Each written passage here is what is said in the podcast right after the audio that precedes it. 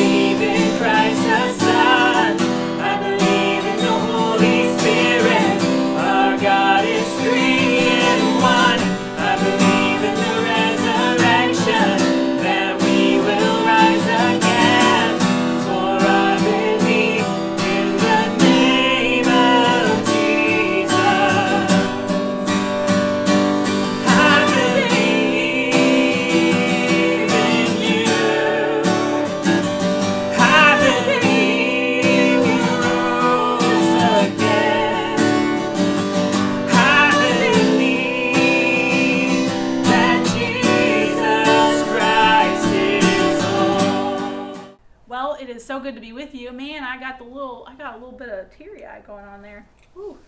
Ah. So good to be with you. Um, if this is your first time worshiping with us, I say welcome again. We would love to share more about our church, which happens to right now be only online. Uh, we are taking very, very seriously all that is happening around our world currently, and um, that involves us taking some responsibility and um, and being our brother and our sister's keepers and and that means social distancing ourselves. Uh, even in our little studio space here, we are aiming to to distance ourselves in this space and keep our our six feet as well as we can. Um, we I announced through email um, last night, and you may have read it or you may not have yet. So if this is new news, um, I want to share it with you now. Uh, we have been evaluating all that's happening in in the world and um, and currently how the virus, this coronavirus, is spreading in the U.S. and we are listening to local officials and health experts and paying attention to what school systems are doing. Um, and we have decided as a church it, it is only responsible of us to go ahead and and cancel in-person worship. Let me be clear when I say cancel in person in person in person worship through the end of April. Um, this may come as a shock, and it is it comes to say it with a little, just a, a bit of sadness because I love you all, and I love the church we've created, and I love when we gather, and boy, do we all love Easter. And yes, this includes Easter. So this year we will not be gathering in person for, for Palm Sunday or for Easter, um, and and for the rest of April, um, following the lead of many other churches that are doing the same. And I, and I will say that we're not alone. Um, in the next few days and weeks, you're going to hear that um, all across the globe, churches are preparing for not meeting in person for Easter. But what cannot be canceled? Let me be clear. what is not canceled is Easter. What is not canceled is the resurrection. What is not canceled is the good news. And so we're going to keep offering that, and we're going to do it as as well as we possibly can do it.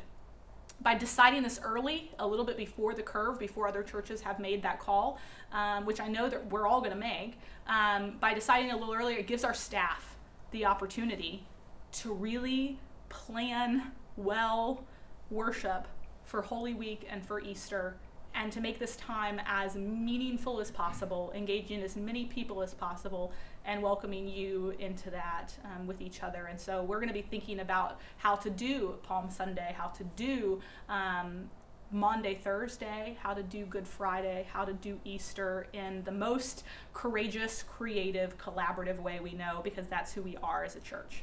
And so, would you pray for us in that, and know that the church goes on. The church is not the church is not dead. The church is not closed. The church is not canceled. Jesus is here with us. Resurrection is happening. Whether we're ready for it or not, Jesus will resurrect. Thank you, Pastor Michelle. So today, um, of course, Michelle has the largest uh, scripture reading ever, and this was after I was moved to tears by one of our welcoming songs. So please forgive me. Here we go. Hear now the word of the Lord. At Gibeon, the Lord appeared to Solomon in a dream by night, and God said, What? Ask what I should give to you. And Solomon said, You have shown great and steadfast love to your servant, my father David, because he walked before you in faithfulness, in righteousness, and in uprightness of a, of a heart toward you. And you have kept for him this great and steadfast love, and have given him a son to sit on his throne today. And now, O Lord my God, you have made your servant king in the place of my father David. Although I am only a little child, I do not know how to go out or come in. And your ser- servant is in the midst of the people whom you have chosen, a great people, so numerous that they cannot be numbered or counted. Give your servant, therefore, an understanding mind to govern your people, able to discern between good and evil, for who can govern this great people? It pleased the Lord that Solomon had asked this, and God said to him, Because you've asked for this, and you've not asked for yourself a long life or riches, for the life of your enemies, but you have asked for yourself understanding to discern what is right, I now do according to your word. Indeed, I give you a wise and discerning mind. No one like you has no one like you has been seen before, and no one like you shall arise after you. I also give you what you've not asked, both riches and the honor of your life. No other king shall compare with you. If you walk in my ways, keeping my statutes and my commandments, as your father David walked, then I will lengthen your life. Then Solomon awoke, and it had been a dream. He came to Jerusalem, where he stood before the ark of the covenant of the Lord. He offered up burnt offerings and the offerings of the well being, and provided a feast for all of his servants. In the 480th year after the Israelites came out of the land of Egypt, and the fourth year of Solomon's reign over Israel, and the month of Ziv, which is the second month, he began to build the house of the Lord. The house that King Solomon built for the Lord was 60 cubits long, 20 cubits wide, and 30 cubits high. Now the word of the Lord came to Solomon concerning this house that you are building. If you walk in my statutes, obey my ordinances, and keep all my commandments by walking in them, then I will establish my promise with you, which I made to your father David. I will dwell among the children of Israel and will not forsake my many people of Israel. King Solomon loved many foreign women, along with the daughter of Pharaoh, Moabite, Ammonite, Edomite, Sidon, and Hittite women, from the nations concerning which the Lord had said to the Israelites, You shall not enter into marriage with them neither shall they with you, for they will surely incline your heart to follow their gods. Solomon clung to these in love. Among his wives were 700 princesses, 300 concubines, and his wives turned away his heart. For when Solomon was old, his wives turned away from his heart after other gods, and his heart was not true to the Lord his God, and was the heart of his father David. For Solomon followed Astarte, the goddess of the Sidonians, and Milcom, the abomination of the Ammonites. So Solomon did what was evil in the sight of the Lord and did not completely follow the Lord as his father David had done. Then Solomon built a place for Chemosh, the abomination of Moab, and for Molech, the abomination of the Ammonites, on the mountain east of Jerusalem. He did the same for all of his foreign wives who offered incense and sacrifice to their gods. Then the Lord was angry with Solomon because his heart had turned away from the Lord the God of Israel, who had appeared to him twice, and had commanded him concerning this matter that he should not follow other gods, but he did not observe what the Lord commanded. Therefore the Lord said to Solomon, Since this has been your mind, and you have not kept to my covenant and my statutes that I have commanded you, I will surely tear the kingdom from you and give it to your servant. Yet, for the sake of your father David, I will not do it in your lifetime. I will tear it out of the hand of your son.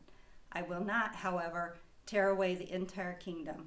I will give one tribe to your son for the sake of my servant David and for the sake of Jerusalem, which I have chosen. The word of God for the people of God. Thanks be to God. And so it it is it's good to be with you again. We are in a sermon series. Uh, if you have not joined us before on the Lord's Prayer um, called As He Taught Us to Pray. This is our Lenten discipline together. Uh, like I said, Easter is not canceled. Lent is not canceled. Lent still continues to be the the the season we find ourselves in. I find it funny and um, not interesting that last year this time in Lent we were kind of reeling and recovering from from what was what had just happened at at General Conference in the United Methodist Church, and it was this season. Lent felt very Lenten. Well, now we're in this coronavirus um, time, and Lent feels Lenten. It feels um, heavy. It feels hard, and so um, I'm glad you're with us in the midst of that.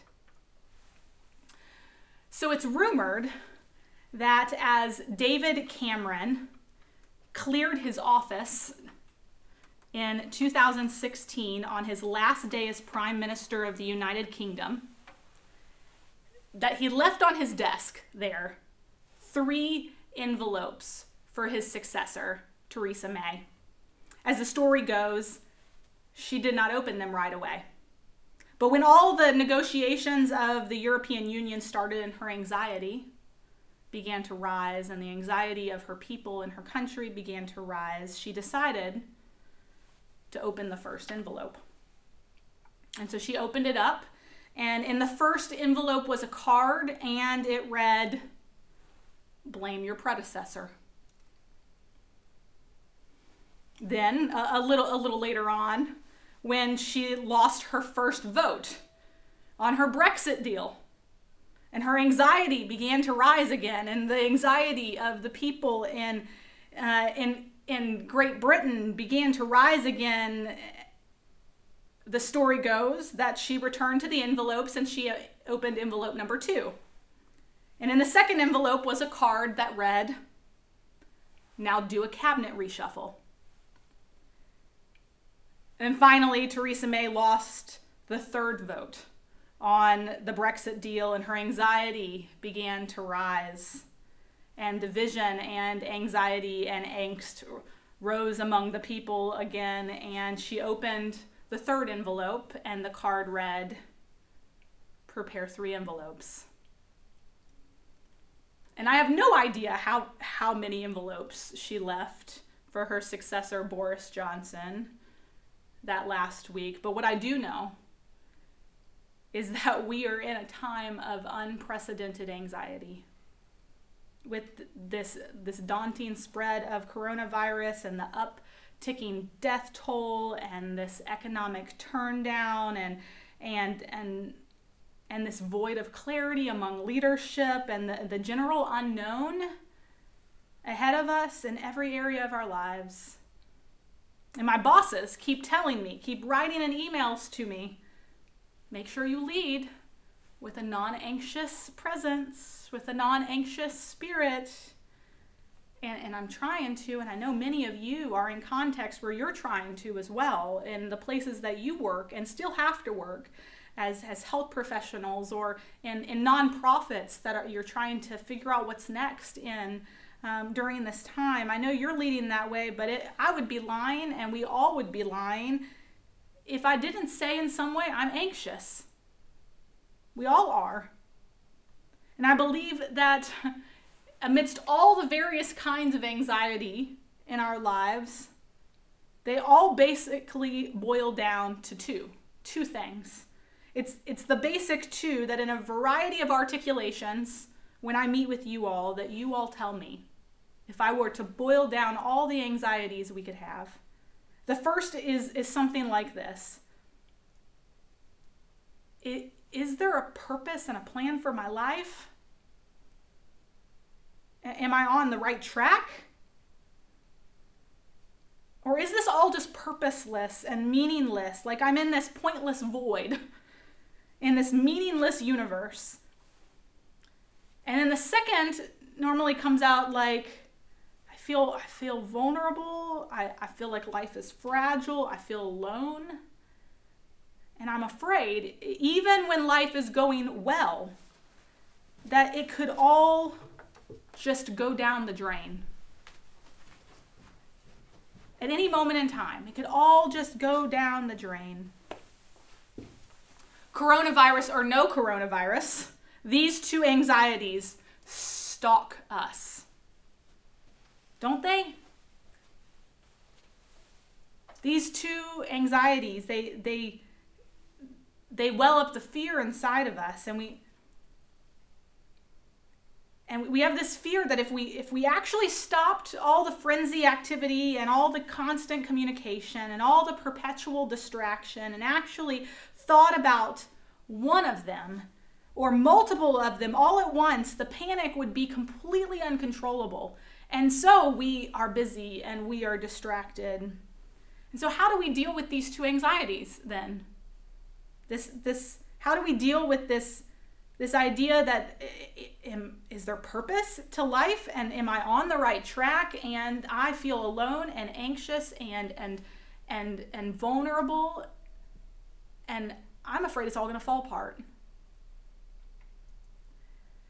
How do we deal with it? Well we've been given this gift in, some ways it's this very tiny gift in other ways it's this indescribably huge gift that's about 70 words long and which we can recite several times a day. In fact, as often as anxiety strikes, we can recall it, we can bring it to mind.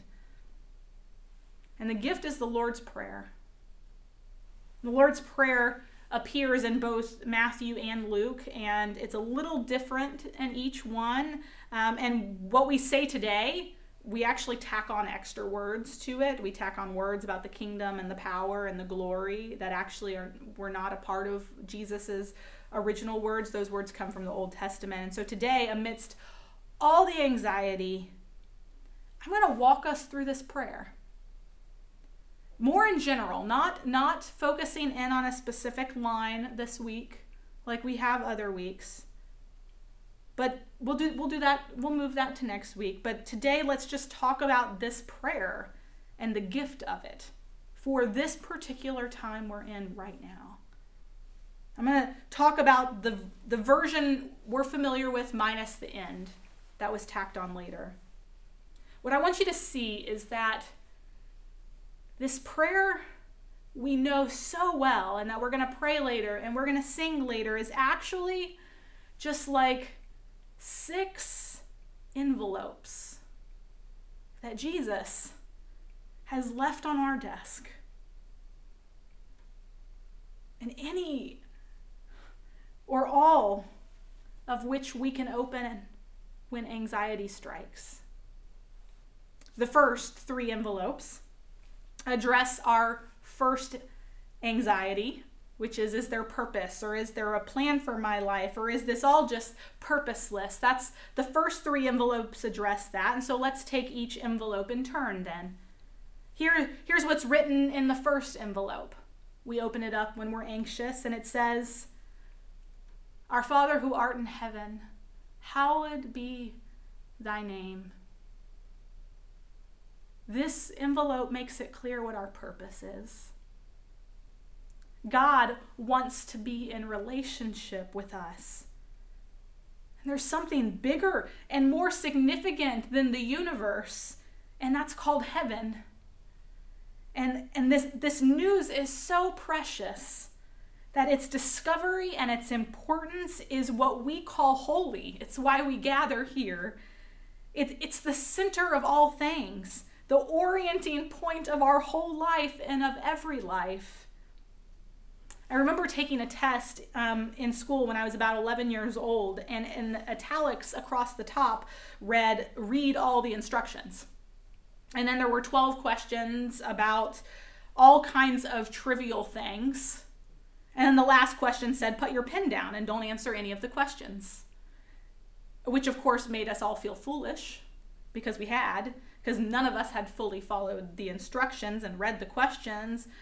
Only it was the last question that made all the other questions make sense.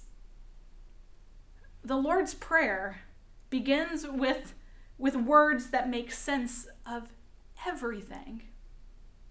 God is beyond everything, yet seeks relationship with us. And, and we must hold on to this truth above everything else. It's simple, yet it's staggering. That's the first envelope. Inside the second envelope, we read the words, Thy kingdom come. Only, only three words, but so full of significance. Kingdom tells us that not only does God want to be in relationship with us, but that a full, healthy encounter with God, ourselves, with one another, with creation, is what God has in store for everyone and everything. Thy tells us that until God finally brings that full expression of healthy relationship in us and with us, we'll continue to live to a large extent under other forms of kingdoms of others devising and our own devising. Some of these are going to be bad, and some of these are going to be good kingdoms. But whether they are bad or good kingdoms, what we are to know is that they're not God's kingdom.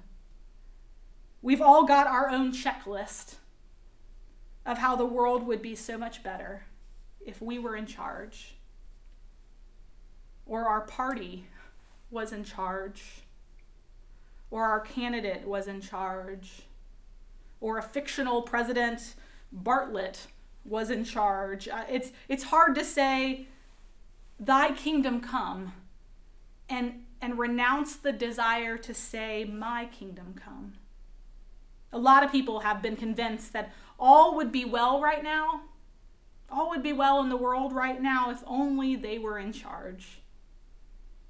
Few if any have have been proved right. And then the word come tells us that the kingdom is something God only brings, not something we can achieve. It's great if our efforts align with and anticipate that kingdom, but, but that kingdom isn't primarily about affirming us, about making us feel better. It's about, about saturating the world with the glory of God. That's, that's our second envelope. And then our third envelope says, Thy will be done on earth as it is in heaven. And this tells us that God has given us freedom, and we can use that freedom to depart from God's ways or to seek God's ways. We have a choice. It's not that the universe is meaningless and our lives are purposelessness or purposeless. It's that there are multiple possible directions of, of travel, and our own will is just a part of that mix but that we're seeking to discern and to discover and to, to direct our lives in the trajectory of the one who will ultimately prevail. This envelope also delivers us from any idea that all that matters in life is being ready for eternity. It, it longs for God's will for restored relationships to be experienced on earth now, as much as it to be enjoyed in heaven. We best prepare for heaven not by withdrawing from earth and, and biding our time until we can fully be with God, but by recognizing what full, true, restored relationships with God and ourselves and one another and creation actually look like, and, and doing whatever we can to seek that relationship in our bit of earth right now. To, together, these three envelopes our Father who art in heaven, hallowed be thy name. Thy kingdom come, thy will be done on earth as it is in heaven. These three address our first anxiety and they tell the first half of King Solomon's story. They tell us that God longs to be with us and will finally pervade both heaven and earth. They shape our hearts to follow the heart of God. As our scripture today opens, it, it seems like Solomon, the new king of Israel, David's son, has just opened the first three envelopes on his desk of this new kingship. And God, who longs to be with him, to lead through him until heaven and earth meet, appears to him in a dream. And Solomon knows who the center of the story is. He knows what the purpose of all this is it is God. Solomon understands his role in the story to establish God's kingdom. And Solomon, in this great prayer for God's will and God's wisdom, prays not for wealth or, or vengeance or power, but for a humble and discerning heart that God's will would be done through him. It's as if Solomon's opened Jesus' first three envelopes and just got the point. And remarkably started to lead out of that clarity of purpose and humility of heart. The first set of envelopes address our first anxiety, and the second set of envelopes address our second.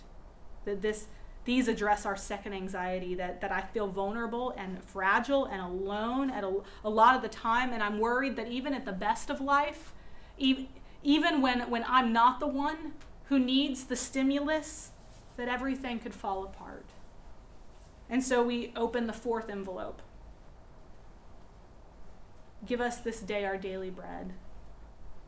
The first three envelopes are, are all about God, and the second three envelopes are all about us give us. This is the present tense. It's about now, today.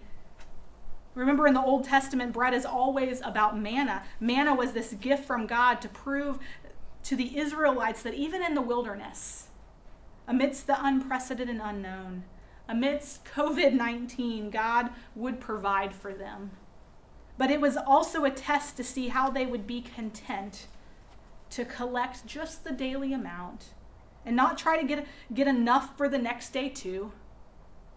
And in the New Testament, we know this as, as Eucharist, right? It's always about believing that God has given us enough by giving us Jesus and, and striving for more, which turns out to be less in the end. This is the great question is, is God enough for us right now? sin, sin begins to creep in when, when for a moment, for, for a day, or a lifetime, God doesn't seem to be enough for us anymore. And so we go chasing our security someplace else. Give us is this fourth envelope, a request that God will be enough for us, God alone. And then we get to the fifth envelope forgive us our trespasses as we forgive those who trespass against us.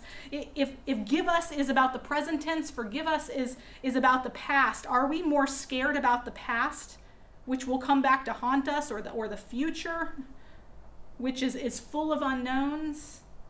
There are two painful things about the past the things done to us, which make us bitter, and, and the things we've done, which leave us guilty and we want justice for the for the first thing so we can be vindicated but but not justice for the second things lest we be condemned forgive us as we forgive is telling us we can't have one without the other justice shaped by mercy for the first yields mercy shaped by justice for the second together they're telling us we can't live in the present unless we and god take steps to heal our past. And then finally, there's the sixth envelope lead us not into temptation, but deliver us from evil. And this is about our future. It's about our awareness of our own foolishness and the stupid things we can and often do. It's also about the terrible things that can lurk and wait for us, against which we feel completely powerless.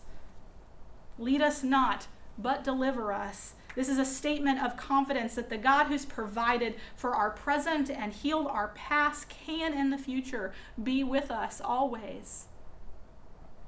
And the first three envelopes are about God, and the second three envelopes are about us. What will we do? What will Solomon do? As Solomon's reign continues, his anxiety grows, and the anxiety of the people around him grows. And they, they worry and they struggle to protect the Ark of the Covenant and to preserve God's presence and God's purpose in their midst. And so he starts building edifices of protection and preservation. And between chapter 3 and chapter 11 in 1 Kings, we read every little detail of construction of God's temple in Jerusalem and Solomon's palace in proximity. No detail is left undone or unspoken. King Solomon is building a monument to the God of Israel, an answer to the first question of anxiety. Yes, there is our purpose. Look here. This is our purpose. It's here, it's God. But as his anxiety continues to rise, it's as if Solomon returns to his kingly desks only to, to pick up the last three envelopes, to read them with good intention, but eventually forget them entirely. Solomon forgets the call to daily bread and becomes prideful and greedy and gluttonous in his luxurious monuments to God he no longer turns to anymore. Other gods and idols of protection and preservation and pride take residence in his life, and he builds monuments to them as well. And it says God was so disappointed in Solomon. You've turned against me. You've forgotten the first three envelopes, and you never learned to heed the last three. And after King Solomon came king after king after king after king in Israel's history who neglected the purpose and presence of God and perverted the temple until it was turned into this place that sold indulgences over welcoming the poor and clamoring for more than enough, more than enough, rather than glorifying the God who is enough. Six envelopes, and in them the entire story of God and call of God's people. Six envelopes for us to open when life feels a bit out of control, y'all. And our anxiety leads us to clamor for answers.